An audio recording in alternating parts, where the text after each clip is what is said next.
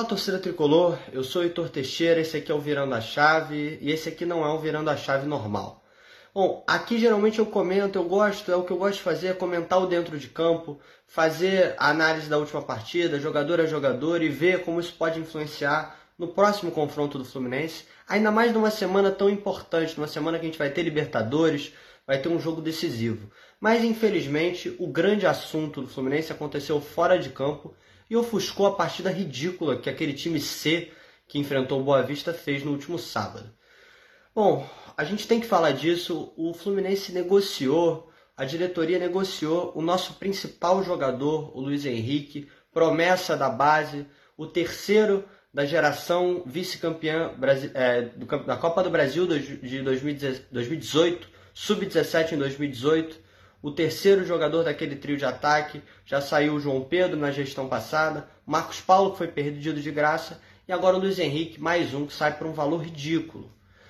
O, o jogador vai sair no meio do ano, vai deixar o Fluminense talvez no meio de uma competição de Libertadores de Copa do Brasil, uma competição que o Fluminense estava montando um time para competir com ele sendo uma peça-chave, o camisa 11, o jogador que podia tirar um coelho da cartola numa jogada sensacional, num drible, como foi contra o Olímpia no último jogo, na última quarta-feira no Newton Santos, onde ele fez aquela pintura. E é isso. Infelizmente, mais um que sai numa negociação ridícula, injustificável. Não tem nada que dê para defender dessa negociação. O jogador do tamanho dele não pode sair por esse valor por 12 milhões de euros.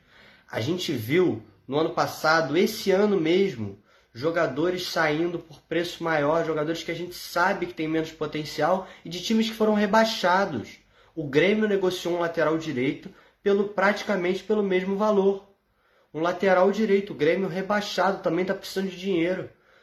É claro que a situação financeira do Fluminense ainda não é boa. E não é mesmo. E não vai ficar boa se continuar comprando jogador de idade e continuar vendendo esses garotos nos momentos essenciais da temporada. A gente vai para o segundo turno sem o nosso principal jogador mais uma vez, porque o jogador mais uma vez foi negociado no meio do ano, assim como já foi com Pedro e agora é com ele. E aí a gente e ainda para um time de segundo escalão, que a gente sabe que o Luiz Henrique é muito provável, é bem possível que ele acaba fazendo um bate-volta, vá do Bet para outro time, e a gente espera muito que não venha de volta para o Brasil, para concorrer com a gente, como já foi com inúmeros outros jogadores.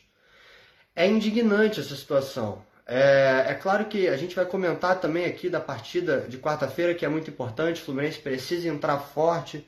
É, vai ser um jogo que a gente tem dois gols de vantagem, então, assim, é, o, Fluminense tem que ter um, uma postura muito boa dentro de campo, tem que saber jogar esse jogo. O Olímpia vai vir muito para cima. Estou muito curioso para ver como vai ser a cabeça do garoto, do Luiz Henrique, para essa partida, porque ele vai jogar uma competição que ele não pode ser campeão jogando até a final, porque ele vai ser negociado, vai sair no máximo em agosto. Então vai ser curioso ver como é que ele vai entrar em campo com essa pressão toda. É, é muito triste ver essa situação acontecer mais uma vez. Tomara que o Fluminense quarta-feira consiga se blindar disso dentro de campo para pelo menos garantir essa participação na fase de grupos da Libertadores que vai ser muito importante para a condição financeira da equipe na temporada. Mas, infelizmente, o foco está todo realmente nessa negociação ridícula e patética que foi feita pela diretoria tricolor. A gente tem que protestar, é provável que essa, ele não volte atrás nisso, mas a diretoria precisa sentir esse golpe, precisa sentir que a torcida não concorda com uma negociação ridícula mais uma vez, que vai gerar danos dentro de campo vai gerar danos financeiros, porque a gente podia receber muito mais pelo garoto e a gente sabe disso, sabe que podia, por causa de uma venda para pagar salário de jogadores veteranos. Quantos que a gente não tem no elenco?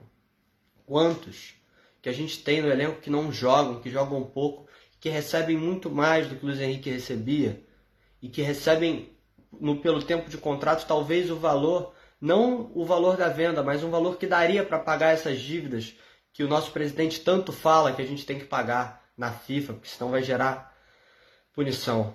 É um absurdo. É um absurdo e a gente tem que lutar contra. Vamos ver, fiquem ligados aí nas redes sociais, tanto do Panorama quanto do Cantinho, nas próximas movimentações. A gente está planejando fazer alguma coisa, pelo menos uma live aqui. Fiquem ligados, porque a gente vai fazer muito barulho, porque tem que ser feito. Isso é uma manifestação da torcida tricolor, porque é um absurdo o que foi feito com o Luiz Henrique mais uma vez. Então é isso, muito obrigado a todo mundo que assistiu. Esse aqui foi mais um desabafo, não teve muita análise, até porque a partida do último sábado foi patética também, assim como a negociação. Então a gente tem que falar das coisas mais importantes. Muito obrigado a todo mundo que assistiu, um abraço a todos, saudações tricolores, estamos juntos, vamos lutar contra esse absurdo mais uma vez. É isso, valeu!